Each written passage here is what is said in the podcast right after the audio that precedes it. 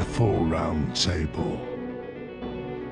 The UFO Thinker and Pursuit of the Paranormal podcasts.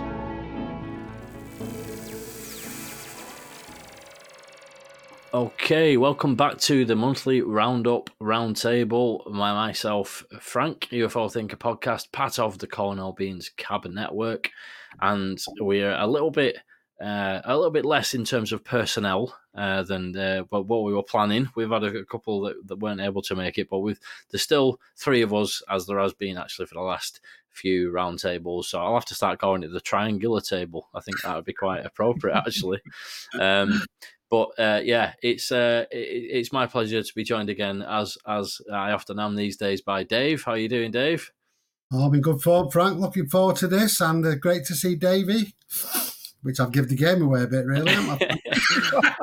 Professionally speaking. Well, that's it, yeah. Well, we've got Dave, and uh, as, as Dave has, has already announced there, we've got Davey as well, sort of one half of the Mechanism podcast. Davey Johnston making a, an actual return appearance after a little while. Uh, so, how are you doing, Davey? Good to see you back. I'm very well indeed, and great to be able to spend my time talking about this lovely subject with uh, two such knowledgeable, friendly, personable people as yourselves, guys. Hey, well, thanks very much. I've got me brew, I've got me cup of Earl Grey, which is actually a little bit too hot to drink at the minute, but it'll it'll it'll uh, work itself down to a consumable temperature in good time, I'm sure. And uh, as you say, very nice to sip on an Earl Grey uh, with some good company talking about UFOs. That's my kind of an evening, is that right there? So uh, yeah, you've been up to much. Anything exciting, Dave? Anything going on in the in the world of Dave? So oh, well, yeah, we, oh, oh, sorry, Dave. No, no, no, no, no. You go on, Davey. Go on, go on, mate.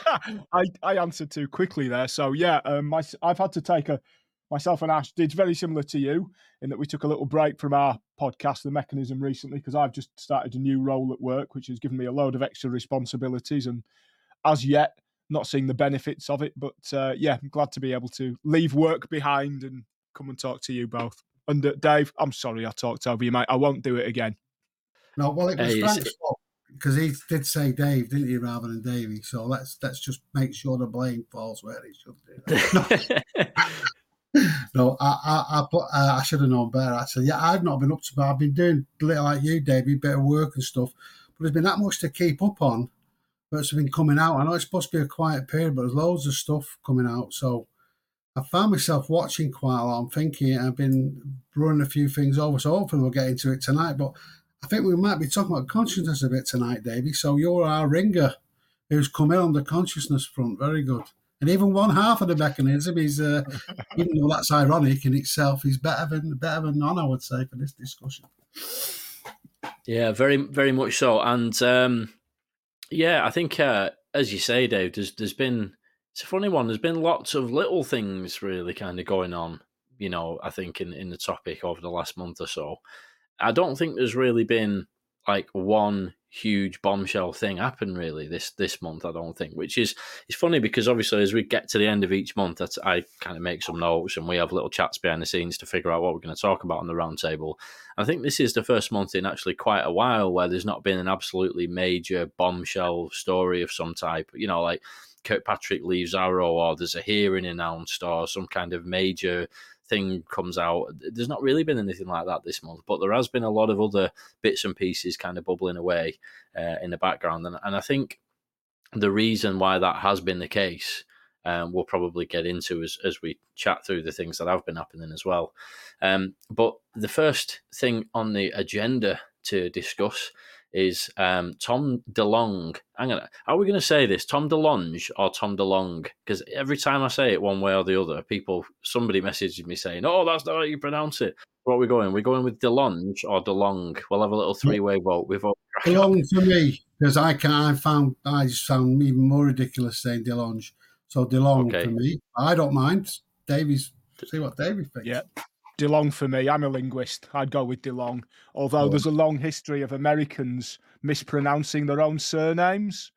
One of my favourites is is the musician Jeff Buckley, who was originally surnamed Guibert, G U I B E R T, French pronunciation, and they called themselves the Guiberts. So ah. yeah, wow, DeLong. there we go. Yeah. Yeah. Well, there we have it. I think we've we've reached a consensus then. In that case, um, I'll go with the majority. We'll go DeLong. So, and I'm sure there'll be plenty of people relieved to hear that because I think that is the typical American accepted pronunciation of, of the word. And Tom, if you're listening, sorry for debating your surname so much. I'm sure he's not listening, but just in case, um, good luck on tour.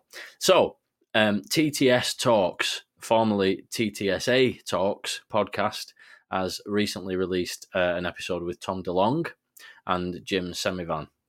So Tom is the singer and guitarist from the band uh, Blink One Eight Two, as I'm sure most people will be aware of, and uh, Jim Semivan is a former senior CIA intelligence officer, and both of these two are founding members of TTSA, uh, which was originally To the Stars Academy of Arts and Sciences, uh, now just known as TTS, which is just simply To the Stars. And the TTSA Talks podcast uh, has, is in the past featured discussion with many of the key figures in the TTSA team or TTS team, as it's now known. Uh, but there hasn't been an episode go out on on their uh, podcast channel on Spotify for quite a while. The last one I think was June 2022, and this new episode is basically it's pretty much Jim Semivan interviewing Tom. I think for for the most part, with with Tom kind of doing most of the talking. Um, and some of the the key points that, that I'd picked up from listening to it, um, we'll, we'll, go into, and then we'll see what you guys think as well. Um, so, around about the eight minute mark, Jim Semivan asks Tom a question, including the point that the the US government may not know as much as we think it does. Um, which Tom kind of goes on to agree with uh, in in his answer to that and, and the bits that he's talking about after. And it's it's a funny one this because it's something that I myself have, have kind of said, uh, you know, in terms of often people throw out these huge generalizations of like one extreme or another, like either the US government knows exactly what's going on and it's keeping it secret, or there's no UFOs and the government don't know anything. And as usual, the answer is probably somewhere in between those, you know, major sort of generalizations. I think the um, the idea that the, the US government knows all about UFOs and, and should disclose all of it to the public is, is kind of, you know, quite far in, in, in one direction towards an extreme. The US government sort of is a term that's so broad that it doesn't even really make sense. You know, there's like hundreds of thousands of people uh, that, that make up what we would think of as the US government wider organization and obviously they are all not briefed on the UAP reality. You know, if, if they had to go through that as part of their induction process, I think the secret wouldn't last very long. Um, but it is possible that a small number of people with a direct need to know, uh, for whatever reason, are told key parts of, of the puzzle sort of thing in order to study it, and probably an even smaller number told the whole picture to coordinate the kind of reverse engineering efforts and information control and whatnot. I mean, I, I certainly think that's that's possible and probably uh, what the situation is. But even in, in that situation that I described, that the amount that is known by um, you know the sort of small group that, that are in the know and the even smaller group who see the full picture, the amount that they know is, is still debatable and there's no way to know for sure because obviously we have this curtain of, of secrecy.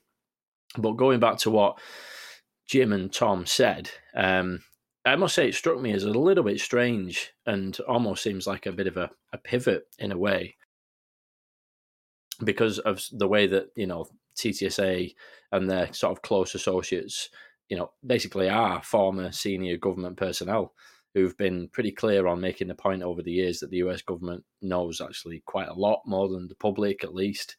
TTSA kind of built their reputation on having insiders as part of their ranks who saw things on the inside, uh, various different secretive parts of the government, military, intelligence, and defense contractors and whatnot.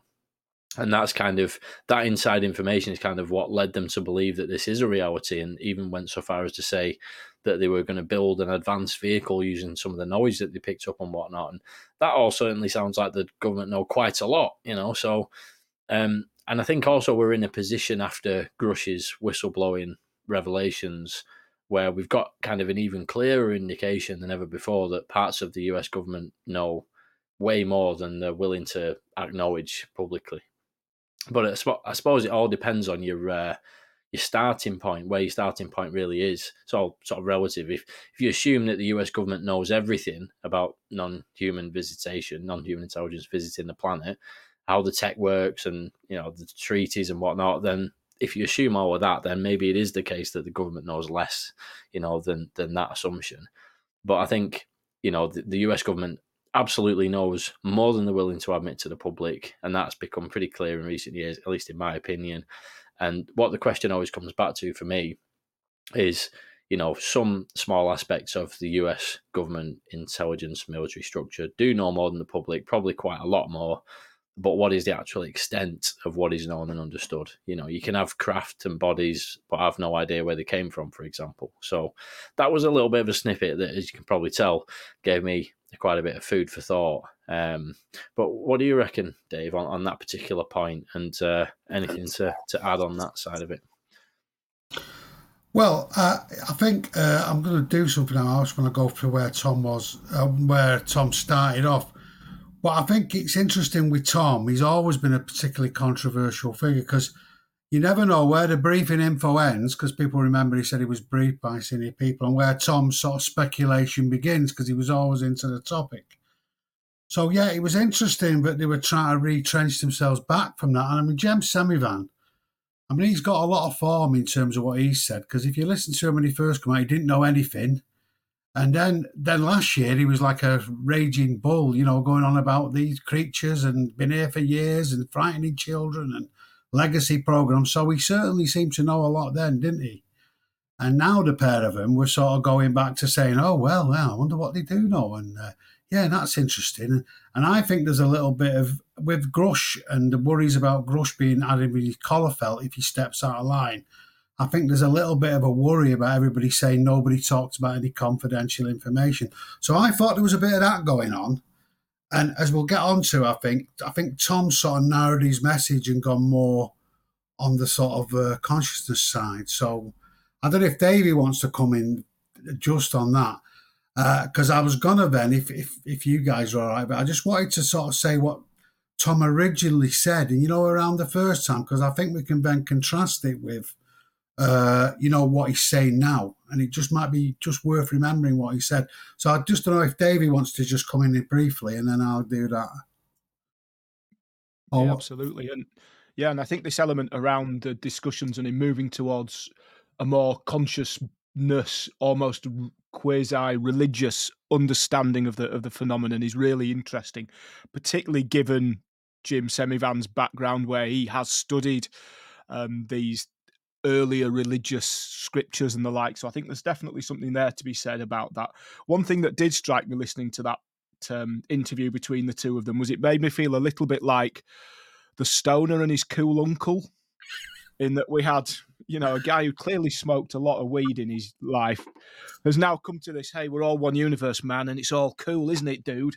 And his cool uncle who you know, normally the cool uncle had been the guy who'd been in a band when he was young, but actually, no, in this case, the cool uncle was the guy who had been in the CIA as an operations director. So, really. I, I loved it. I mean, it made me laugh in that sense. But again, we can't get away from how far the pair of them have helped bring this discussion and bring disclosure. But I, I really intrigued to hear, Dave, how what Tom was saying originally and how that has changed over the years. Yeah, I, yeah, I got this off uh, just UFO Rabbit Hole. She has a great episode this. It's a two-parter, and at the end of the two-parter, just in case you want to look look, look for it, she gives a really good summation of what he was saying. You know, she took her a bit, so I'll just go through it, and then we can sort of compare it. So, I've written this down in case you think I've got an eidetic memory. So, basically starts off with saying God is real and he's the summation of universal consciousness. So there's a real entity there. We don't have to go with that. The universe is teeming with life. Some's organic, some isn't.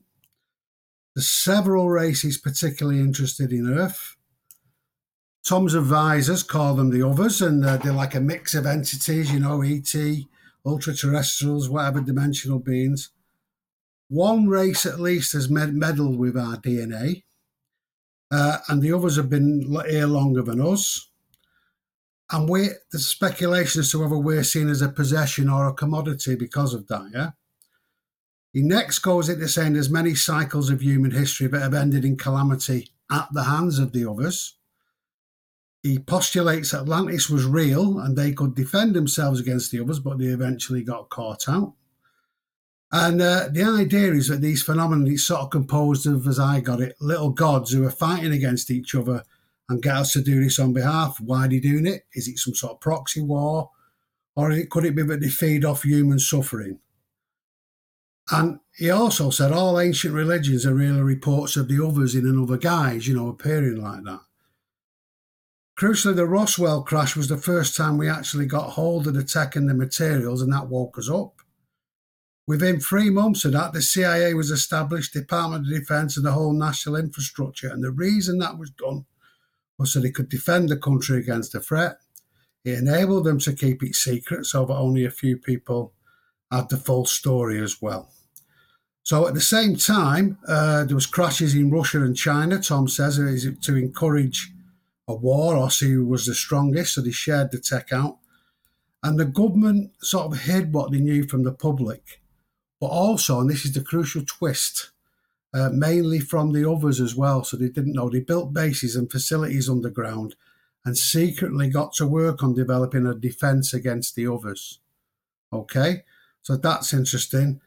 And that's why Tom argued the Cold War never got hot because they were actually working together. And he said it's a cover for massive defence spending on defence against the others. The government launched a big disinfo campaign to ridicule the subject, Blue Book, Condon, all the other things, Project Mockingbird, but the CIA did the press stuff. With the moon landing, I'm nearly coming to the end of this. With the moon landing, we saw the other. We saw the other structures on the moon, and the others have bases on the moon, under the oceans and underground. Cattle mutilations are real. Stories of demons are linked to the others. Apparently, there's one race that despises us and would destroy us, but the others protect us from that. Uh, there's something about our soul in that. Uh, something about the UFO phenomenon is deeply tied to consciousness, and we have more power than we know, and they're worried about that. And finally, the top the top hat, as it were. There's a black pyramid underground underground in Alaska, twice the size of the pyramid of Giza, but suppressing human consciousness. So that's what he said when he went on Rogan and all the rest of it. That was, and the key thing to take away from that was that they were very much a real threat. Yeah. So that's that. So I don't know what you think of that, and we can and we can contrast that in a minute if you want. Or you guys might want to come back on that and we can contrast it about what he's saying now, which is slightly different. I mean, I can do that if yeah. you want, but you might want to come back in, yeah. Yeah, no, I think I think there's definitely some some pretty striking similarities.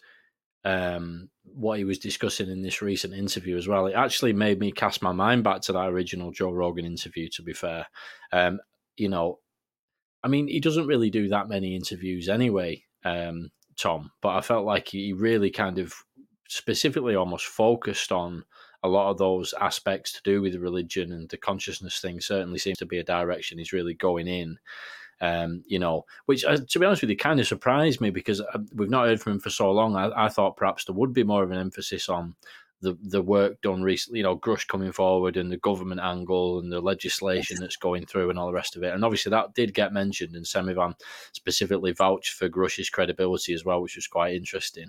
But I suppose I was surprised how much he was kind of you know some of the key similarities of the things he was still talking about from back then and just to kind of go back to what i was talking about um, uh, earlier in, in my little intro um, I, I often wonder how much of that has been formed directly from his advisors and things, and how much of this understanding of these concepts comes from his own research, you know, and how much of it comes from perhaps what is what is known about from his insiders that he's worked with and that kind of thing. I don't know if you have any thoughts on that, Dave.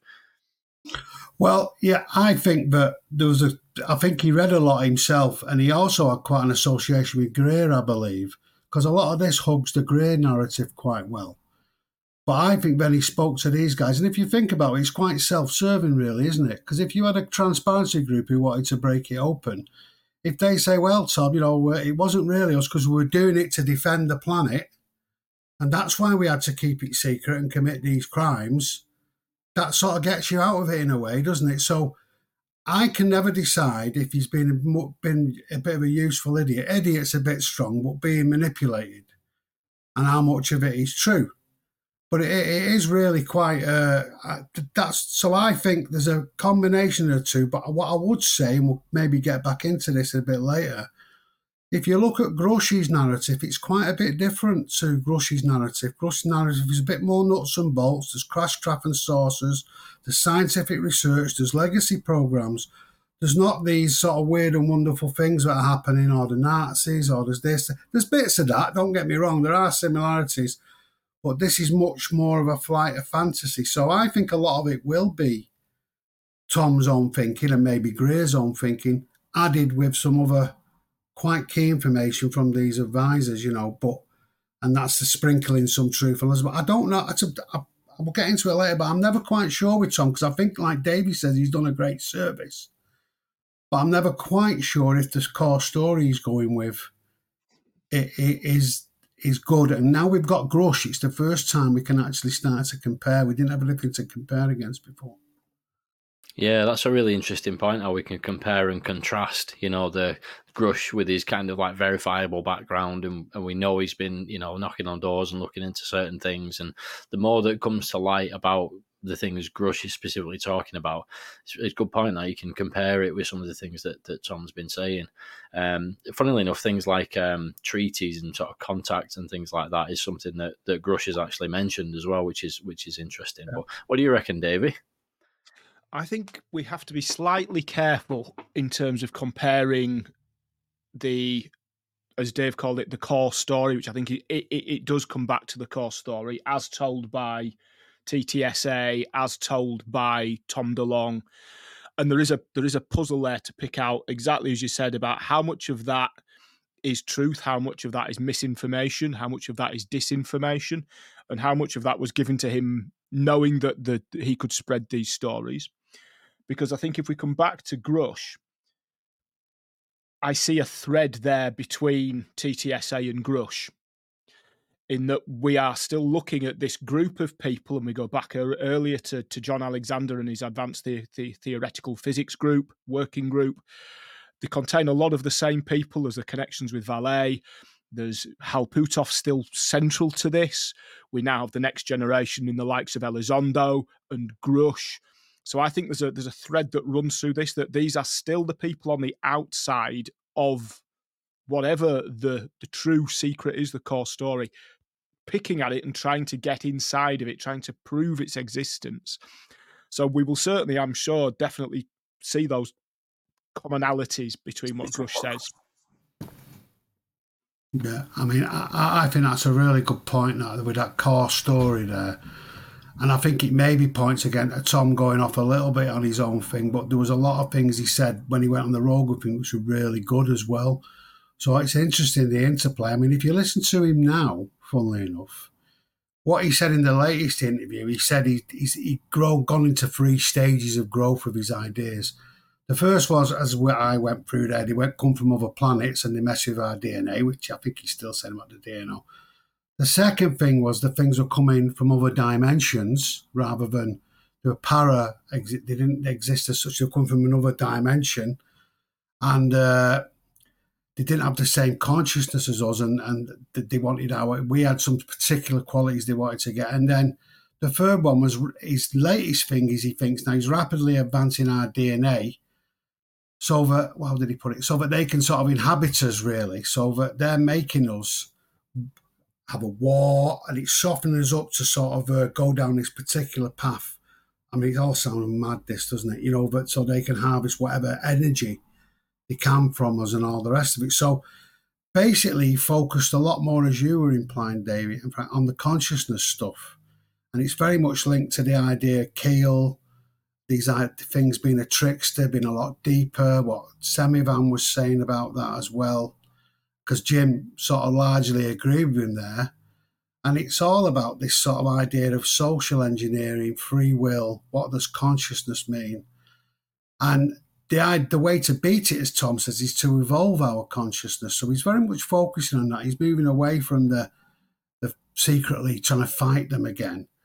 And uh, basically, he said religion, particularly one, was there to control our free will and give us rules and uh, we've been exploited and made to fight each other. I'm not saying I agree with this. I'm just thinking about what, what he said here.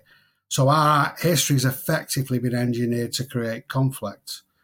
the weird thing he said was there's fundamental rules around free will, he reckoned, due to physics laws. So that they've got to make us want to fight through our own free will, and free will was the key kicker of that. So he also mentioned the idea of whole reality. There's another deep thing. There's a load of synchronicities that are all related and we can't see. And funnily enough, Davey, I remember thinking about the mechanism and the idea you and Ash about, about this idea, this underlying thing. So it was much more going for a consciousness led, sort of hidden agenda, whatever religious conflict. It's all about consciousness, not so much about the nuts and bolts stuff, as it were. So that was where he seemed to go. And I'll come back to that in a minute, but I don't know what you guys think about that. I, I yeah, I agree, and he certainly has been on his own. I would describe it as a, like he said, there is a, a growth journey, but it's become a more spiritual understanding of this. And again, I can't help but feel the influence of of his, you know, cool uncle Jim helping him out here because Jim comes from a Rosicrucian background, has a lot of studies of that. And I think this is probably, as we all do, we grow in these ways anyway. For me, the absolutely key part of that that he seemed to center on really heavily around that element of this social engineering and tying it into actually modifying our DNA to to whatever end the the visitors had was around free will and that was really interesting to me that this concept that free will was the the differentiator that was what made us of interest, uh, special to the visitors. And he talked about how he had come to believe that perhaps some of these visitors here were the jinn, which is exactly what I was told when I met with Gordon Creighton in the early 90s. And again, Gordon, for those of you who don't know, was a British diplomat, editor of Flying Saucer Review, but he was absolutely a, a linguist like myself, which is how I met him. And he was of the, the opinion that the visitors, the aliens, were the jinn, and there is this trickster-like element in the in the jinn lore, and there is also this cut this idea that differentiates it slightly from the ideas of the the fallen angels that we have in Christianity. That there are actually different types of jinn, and different family groupings, and and different uh, levels of jinn. But again, one of the things that sets them apart and has set them on a a warring path with the humans is that God gave us free will. So there's certainly these threads that uh, underlie this idea that come to here.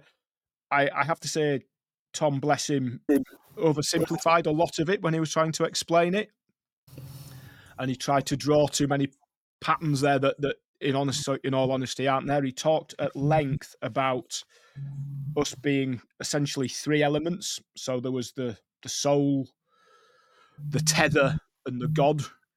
Um, and certainly, this is an idea that we have, you know, the Trinity, the Holy Trinity in, in Christianity, and it does exist in other secular and non secular um, belief systems. I mean, if we come back to, to my background as a, as a yoga teacher, we talk in yoga about there being different physical bodies.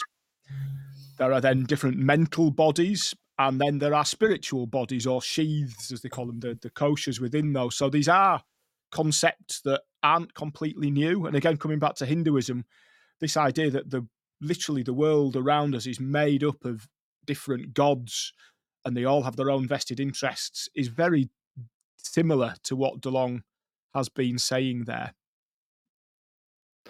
Yeah, it's. Um, I, I, I thought you would have found that really interesting, Davey, when I was when I was listening to it, you know, as well. Um, and and I think um, one thing about Tom DeLong as well, um, you know, his ideas can sound pretty, you know, pretty mad and, and out there kind of thing, especially to somebody who's not particularly familiar with mm-hmm. these types of concepts. And there's there's a lot going on in his head, obviously, and that kind of thing. And certainly always get a lot of food for thought listening to his his interviews and that kind of thing.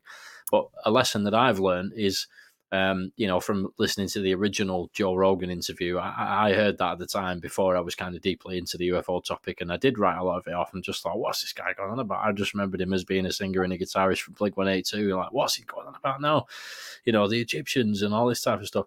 Um, but the fact is, a lot of the things that he did talk about back then, which is quite some years ago now, um, like for example, the people that he spoke to, that he said he was speaking to at the time, I was thinking, this guy, no way, this guy's talking to like high level government officials, and obviously, as it transpired, he actually was, um, very much so. And I think it's always worth bearing that in mind. Obviously, that doesn't mean that everything he's saying is bang on the money, and that's where the the mystery in all this lies for me. He's like he's got so many ideas that he's talking about, and only some of them are going to be, you know, true and and and have some some merit to them.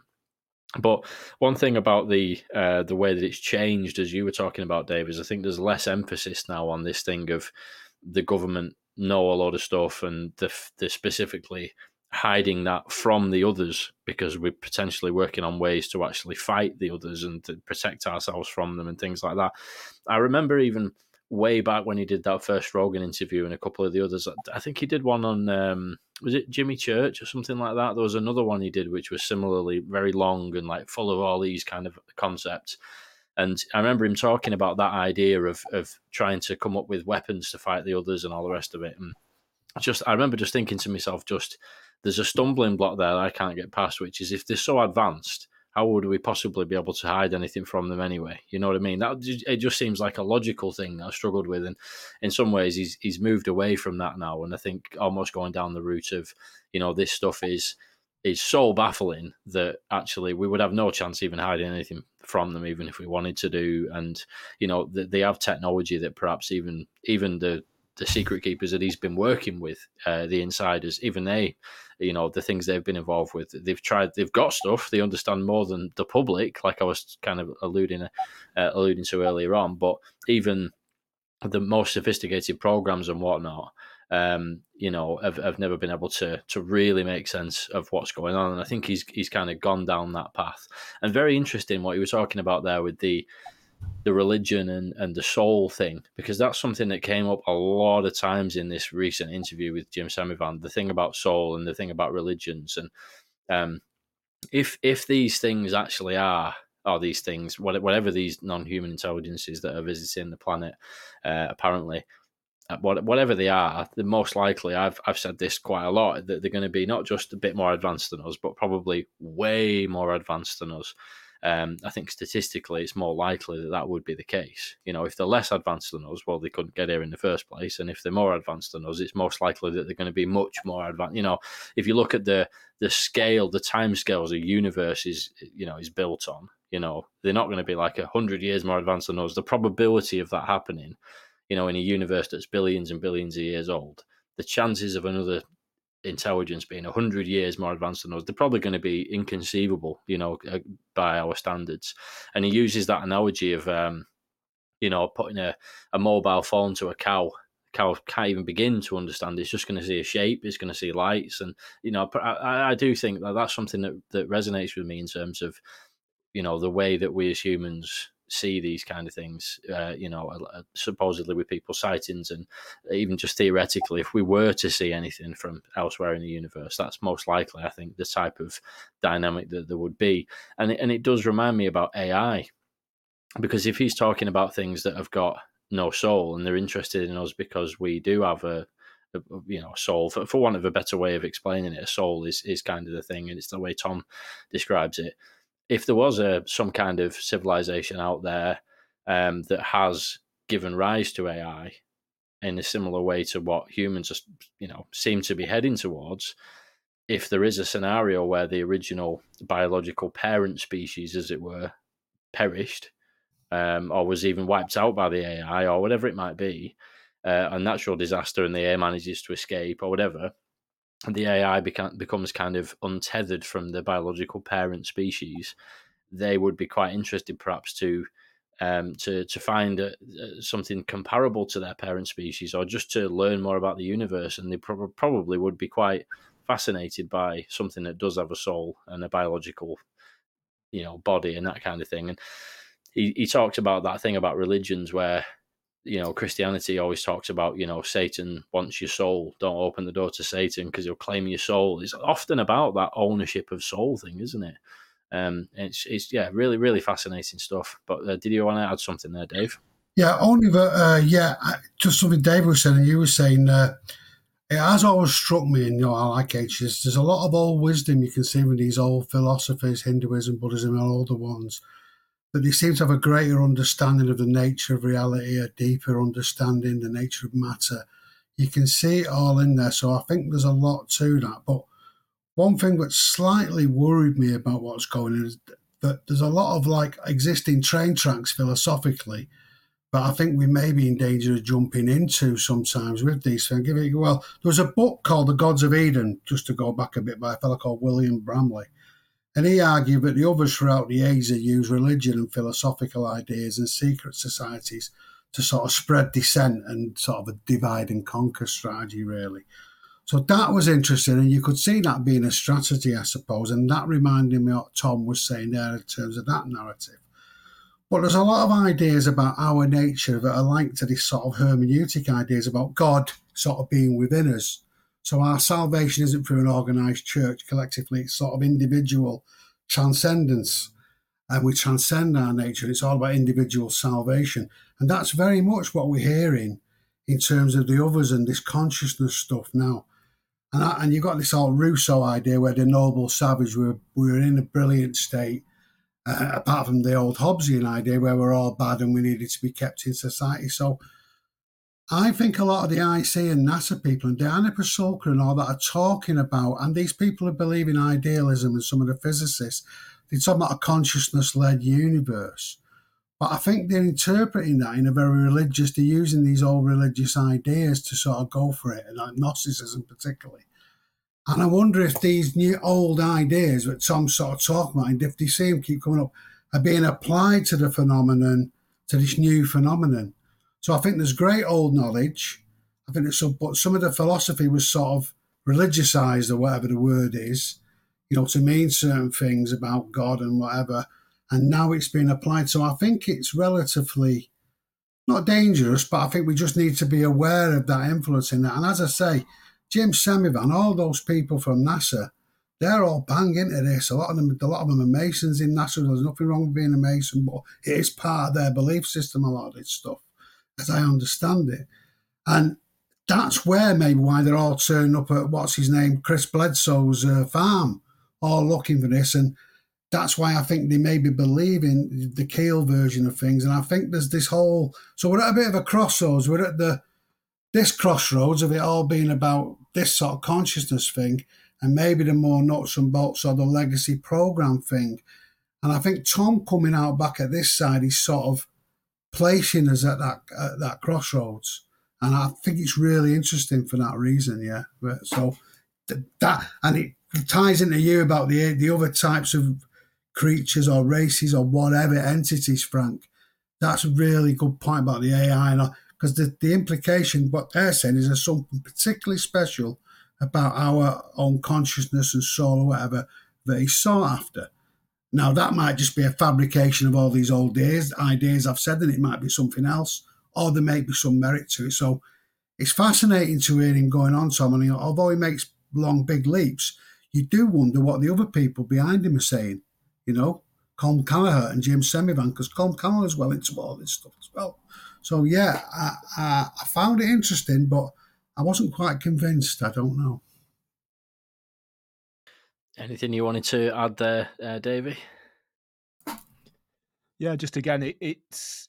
I think you're you're absolutely right. We're at a point where we are using probably outdated, outmoded frameworks to describe much of this by falling back upon old religious terms.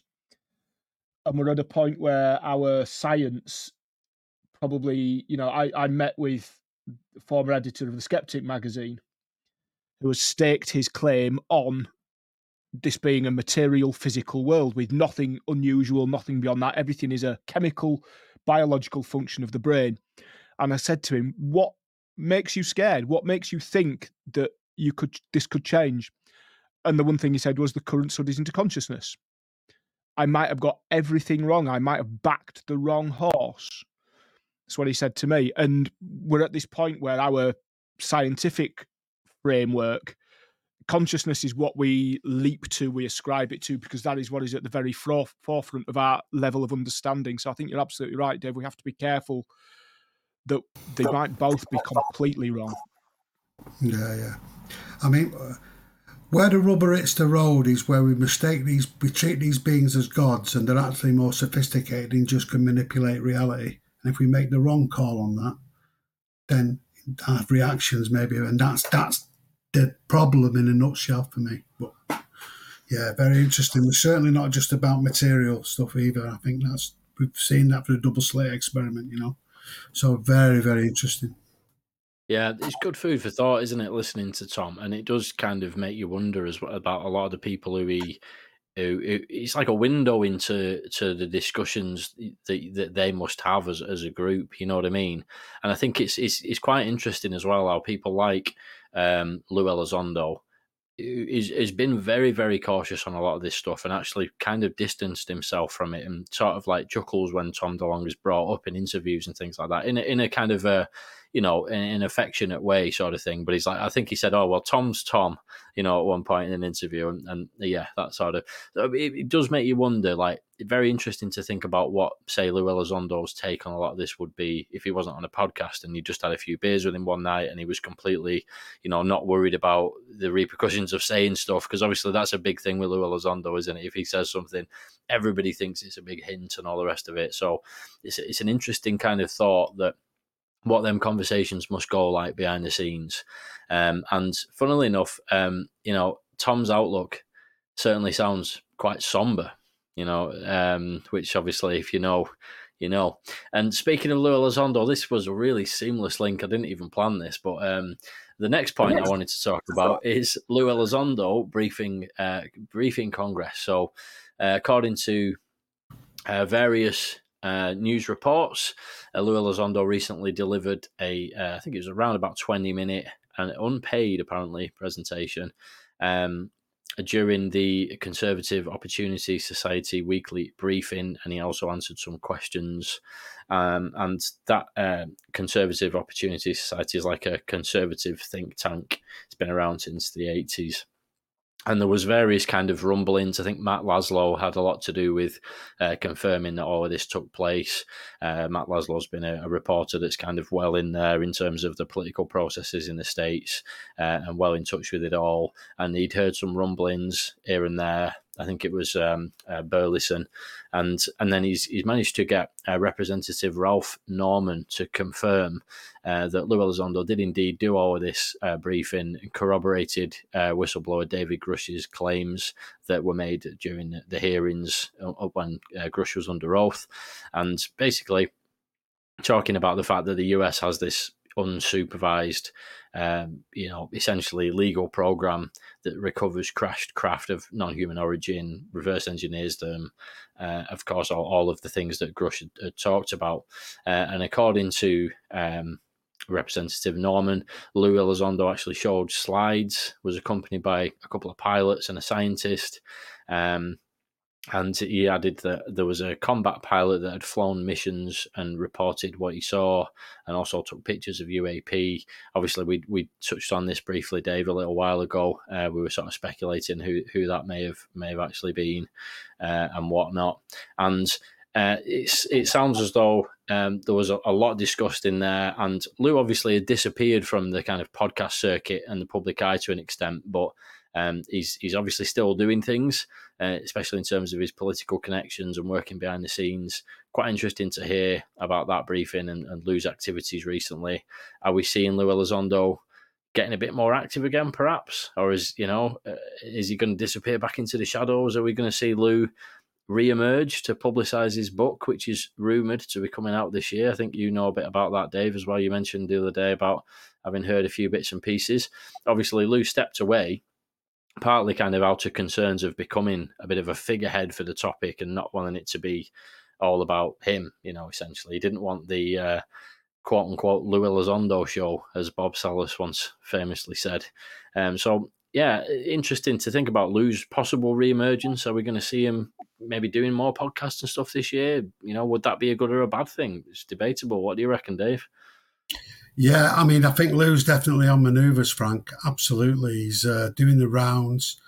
I mean, he spoke to those, they were all conservative Congress people there, and I wondered if he did that to undermine Turner, who's also a conservative person in the House of Representatives, what we normally call Congress, who's been holding up the UAP Disclosure Act. But yeah, as you said, he confirmed Grusch's story, and that guy, Ralph Norman, he looked pretty convinced when he come out there because I think Lou had talked about what the NHI nature, the motivation, level of activity, what its purpose purposes. You think he gave him a full rundown. Those pictures were obviously pretty clear. I wondered if they were taken. I got the impression they were taken from a mobile, you know, but they were really clear. I wondered if it was a big triangle rising from the ocean or because it obviously it was pretty clear whatever he showed him. I wasn't. I'm going to come to his book in a minute, but I wasn't sure uh, who the people were in with him. That's quite intriguing because he said there was an ex-government one, which could have been Podesta. I thought it might have been Podesta, but it could have been Mellon or Stratton. They would all fit that one. So there's certainly one person in there. Then there was an ex-DARPA scientist. Now Hal Puthoff worked for DARPA for a number of years, and I definitely think that's Puthoff. I'm, I'm not under. I don't know, but that might could be anybody. But I thought and he does knock around with Lou, doesn't he? And part of the TTSA link again. The ex pilot, I couldn't remember the guy's name. It could have been Graves, but there's another guy who you, you, said his name for I can't remember who took the pictures. He was another famous pilot in the Nimitz who actually took the pictures. But I don't know if you can Chad, remember his name. Ch- Chad Underwood. That's it. I thought it might have been Chad Underwood, but I wasn't sure about that, Frank. But it's either Graves or that. So he had a pretty good crew with him, you know, in terms of uh, who was there. And uh, they obviously took it seriously. And they, they implied he wanted to hear hearings. People should know. He talked about the young people knowing this older Congress person. So you know, it was it had a pretty big big effect to him, and I uh, and it's yet another building block for sort of support for hearings in the act. I think that was what was going on, and there was a big contrast with Turner. He got a lot of flack that day because while uh, he sort of thinks it's okay to ignore an NHI Armada above America, oh, don't bother about that. Yet he screams his head off about any Russian space weapons when his mates in the arms industry could benefit from him flogging, you know, from flogging a few space weapons to the to the US. So he got a lot of criticism on the back of that. So I think Lou's, if Lou did have a strategy, it worked on both levels. But going back to his book, you asked me about that. Yeah, there were some rumours. I think I messaged you about it, saying it was coming out on the 6th of November, which uh, for the more politically astute you, you will know that's the day after the US election. But apparently he got on the he got he confirmed he wasn't doing that. He's pretty quickly said, Lou, that wasn't I just got out his bit of misinfo or whatever, a misunderstanding, whatever it was. And it's not coming out, but it's certainly pretty coming out pretty soon. And I think we're sort of looking at these disclosure pathways now. I think we're going to see more of these doctor approved articles, you know, from uh, that's from what's his name, Grusch coming out and maybe a few others. We might to see documentaries and films, and Lou's going to be in one of them. You've got James Fox, he's doing one. I think we're going to see a big piece around congressional committees and testimony. I think this was part of that. And I think there's something else coming up as well, but uh, maybe with Nolan involved, some sort of exhibition that we're not thinking of, which is more science based. And Ryan Robbins, is it Ryan Robbins who was UFO Jesus? I can't remember. Think, yeah he did this great thing on YouTube. We're watching 10 different ways we might see disclosure this year, which is really good. But if we come back to this lull period we're in, we might see we're all getting a bit frustrated now, but we might this is what we might see happening shortly. See what I mean? Coming out these sort of pincer movements to try and move the ball down the field. But I think Lou, as I say, was on manoeuvres moving that ball down the field. Aye. Yeah, what do you reckon, Davey? I think a reappearance of Lou Elizondo is long overdue. Um, as you said, Dave, and I love the description that he's on manoeuvres. He most certainly has been, and he said himself he likes to work in the shadows. He doesn't like to be in the the, the foreground. And I do wonder with these rumours about the you know the, the impending book release on the sixth of November, maybe that is a nice way to put pressure on people is to leak that the book's coming out around this time, and it doesn't have to. But that's a, again a classic intelligence ops play is to sort of use that as a threat to incentivize people, and maybe they're in that stage where they're having to put the hurt, they're having to put the squeeze on individuals. What I would really like to see is is the next David Grusch, and maybe that's what they're lining up instead is the next person to come out, um, because certainly the book I, it will be a bestseller. It will be jumped all over by mainstream media because Lou has already got those connections there as well. So it'll be a super tool for them to use. The other thing I would just come back to was again, and you mentioned Frank that the pilot who took the pictures could well have been Chad Underwood. Um, being a huge Top Gun fan as I am, we have to go by his call sign as well of Chad Nuts Underwood.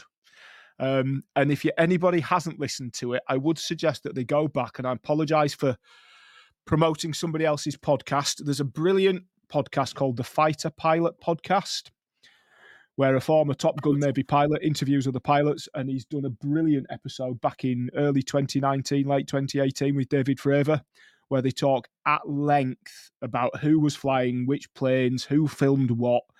Clear as day exactly what happened. And I know we get a lot of confusion. People think that Fravor filmed the Tic Tac. People think that Graves filmed the the uh, the gimbal. But you know, just for clarity, so go back and listen to that, everybody, if you get a chance. Really good podcast. Brilliant. Yeah, no, that sounds sounds good. And like you say, I think it'd be certainly from my point of view, it'd be most welcome for uh, for Lou Elizondo to to dip his toe back in the water, which he certainly appears to be doing. So we'll, we'll see how it all plays out. But I don't know. Just just quickly to touch on the the concept of disclosure uh, in some form this year. I, I don't. I, every time I talk about uh, a slightly negative outlook on whether or not we'll see any disclosure, I get lots of messages afterwards from people that disappointed in my uh, in my pessimism.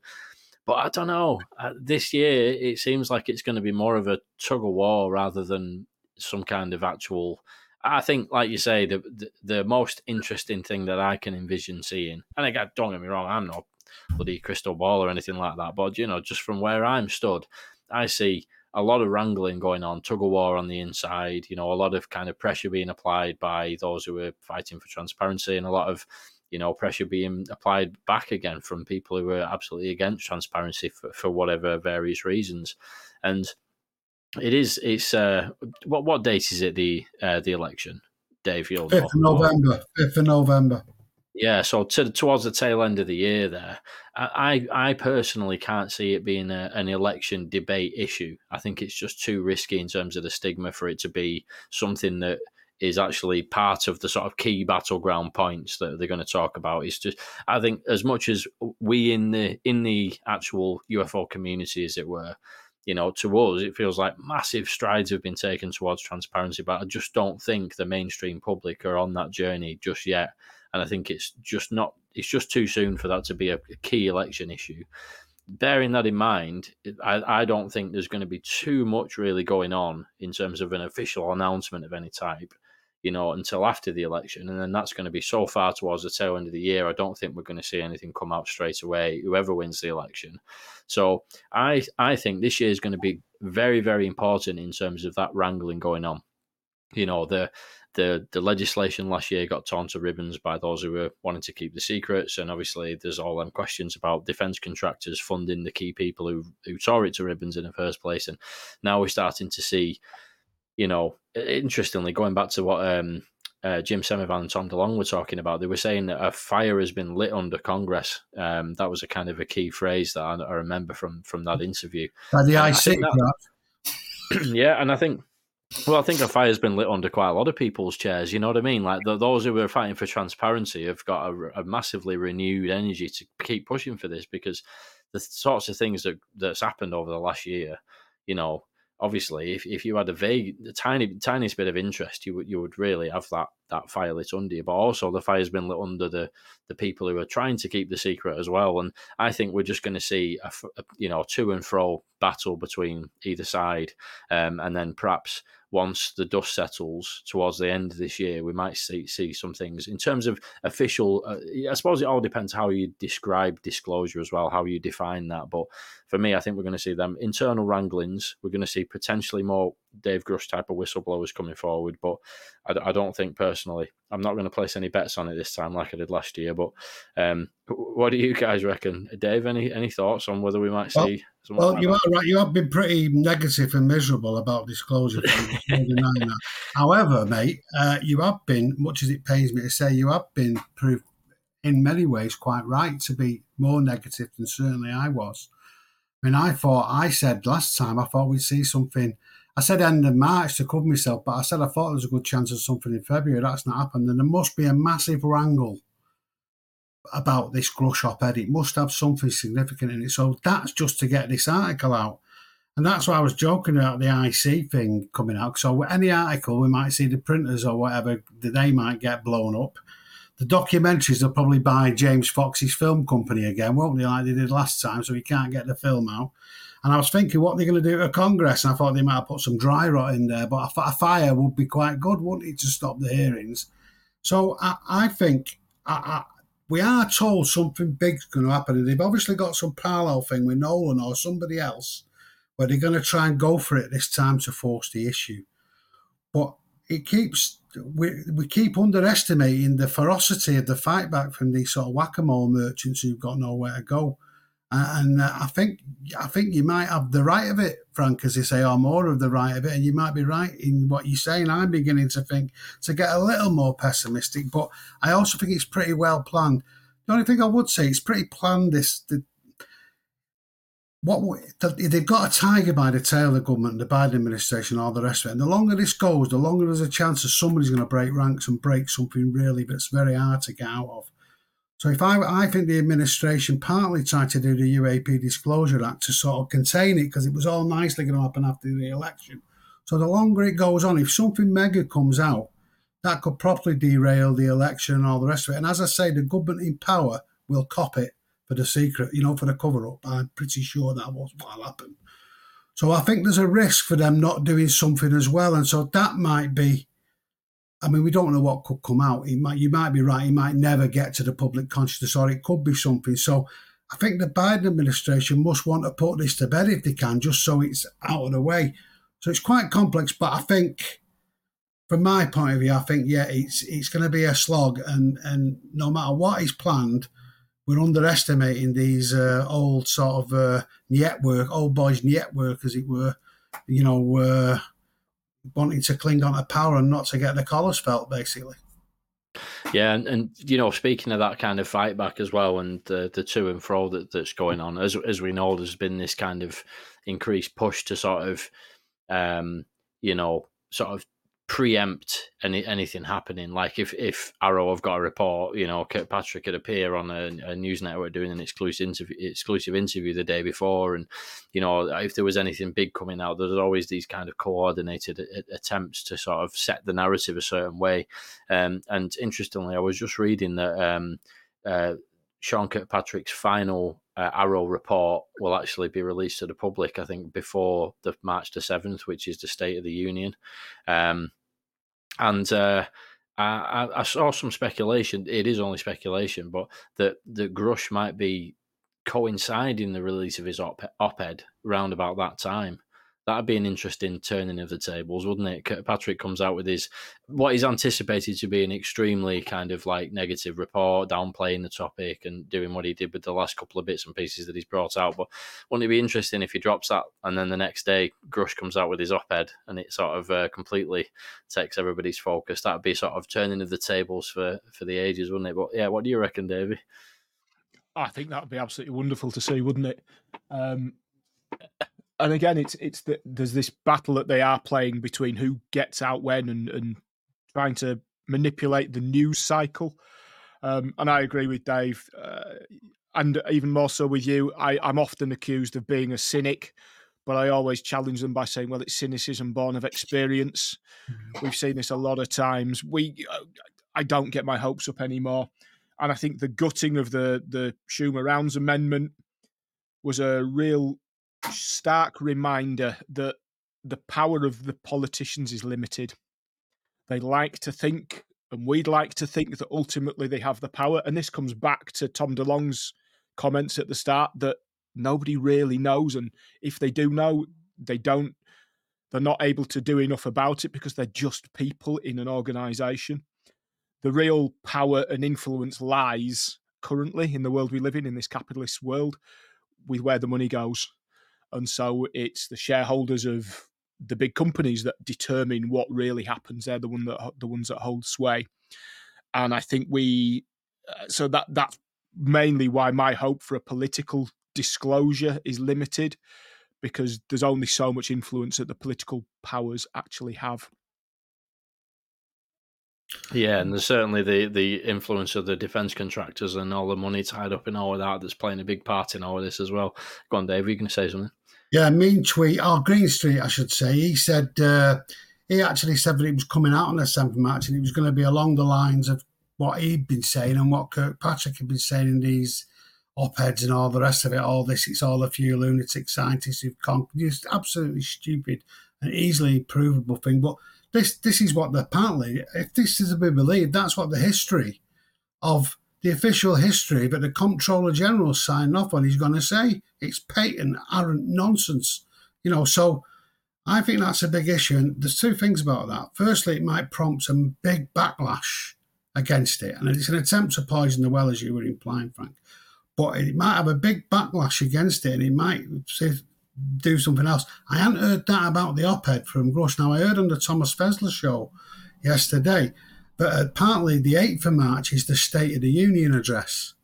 So the 7th of March, if they if Kirkpatrick did it then, he'd be saying that. So it got lost in the State of the Union because that's when Biden stands up on the president and gives the State of the Union how they do. And it's a big sort of, you know, event in the US, big political sort of theatre, you know. Uh, and so did he, they were thinking he might be sort of to bury it.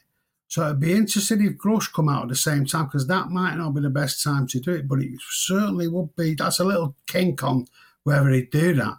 But I reckon that'd be a brilliant way to turn the tables. That's that's really good. I, I totally agree with you, Davey, about the, the thing we've seen it before. I think you did right there. Very good. Yeah, so that's just really interesting. I, I can't still can't believe they're allowing a man who's shown himself to be unobjective and not you know to, to do that history. I mean, that, I just that can't, still can't get my head around it. Yeah, so somebody's got the power to make that happen.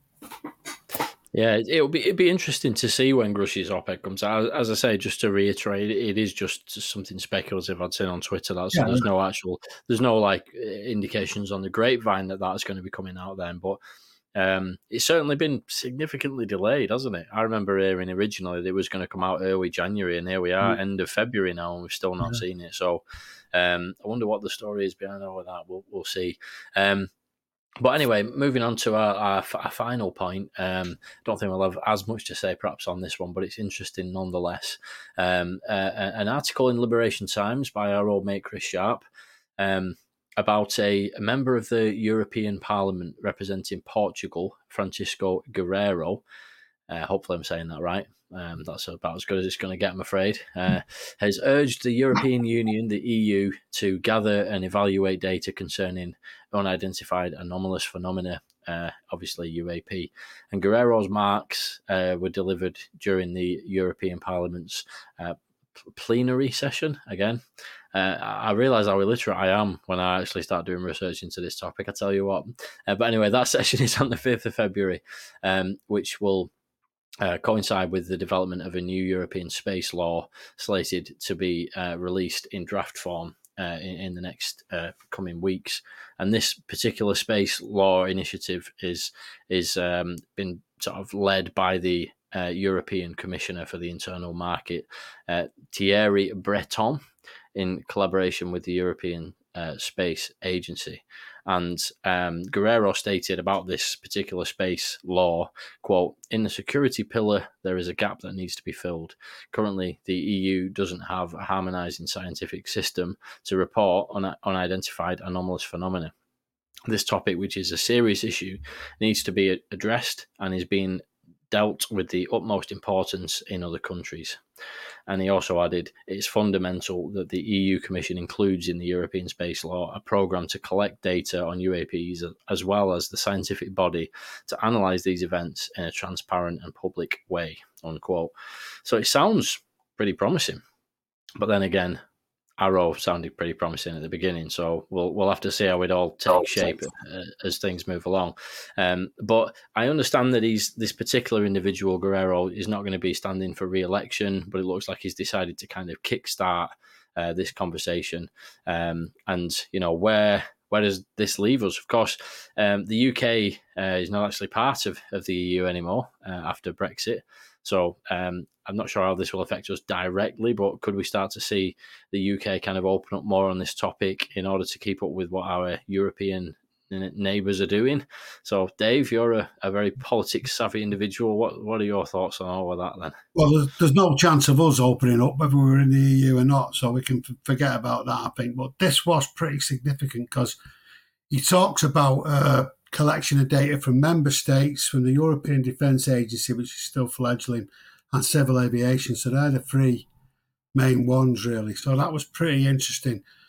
But it does show us some interest in Europe about this. There's growing questions, and the EU is a significant bloc analogous to the USA in many ways, you might say, strategically, geopolitically, you know, its posture and all the rest of it. So there has been, as we know, an increasing interest in the EU in France, Italy, Netherlands, Belgium, and Spain and Germany more recently. So, but apart from France, it's not really been carried through by many governments, and Italy's had a bit to do as well. So, but this was previously handled by NATO, if you remember, and it was really a military and IC matter. And they, as we've read on various times, the USA led the way. They kept it covered up and they kept it secret and treated as a military matter. Now it seems to be becoming more of a political issue and moving into the political sphere, which is, I think, very significant. And if you remember, because uh, it could change the accountability, that's the point. And if it's dealt with on a national level or federal, as the US people would see it, that makes a big difference. If you remember that, uh, now the reason, I, well, I think when I mispronounce stuff, Frankie, because I read it in my mind and I think, oh, great, I know that. And then when I say it, I realise I've no idea how to say yeah. it. So if you think you're bad, I'm sure the listeners will have heard me struggle. But anyway, Paolo Guzzardi, and that's about the fourth different way I've said that on the show. Uh, he was a European bureaucrat from Italy, and he, he went from Italy working with the EU and he's done uh, a presentation like this to the commission, and he's the a prominent Italian guy in ufology. And he actually, he's the person who set this thing up in San Marino, if you remember, that UN thing. And I think that is really significant. A, to get the European buy but also from Europe to then go to the UN. Because I think ultimately this is going to get sorted out in the UN. I think it's where it's going to end up. Lue was pushing for that to take the stranglehold of the US off it. So I think we've seen it may be being ripped a little bit away from the IC and military's grasp and the US's grasp. And the UN would, I, I think, it ultimately will have to go there to the UN. Oh, it won't have to, but it's the way everybody can discuss it once we know what's happening.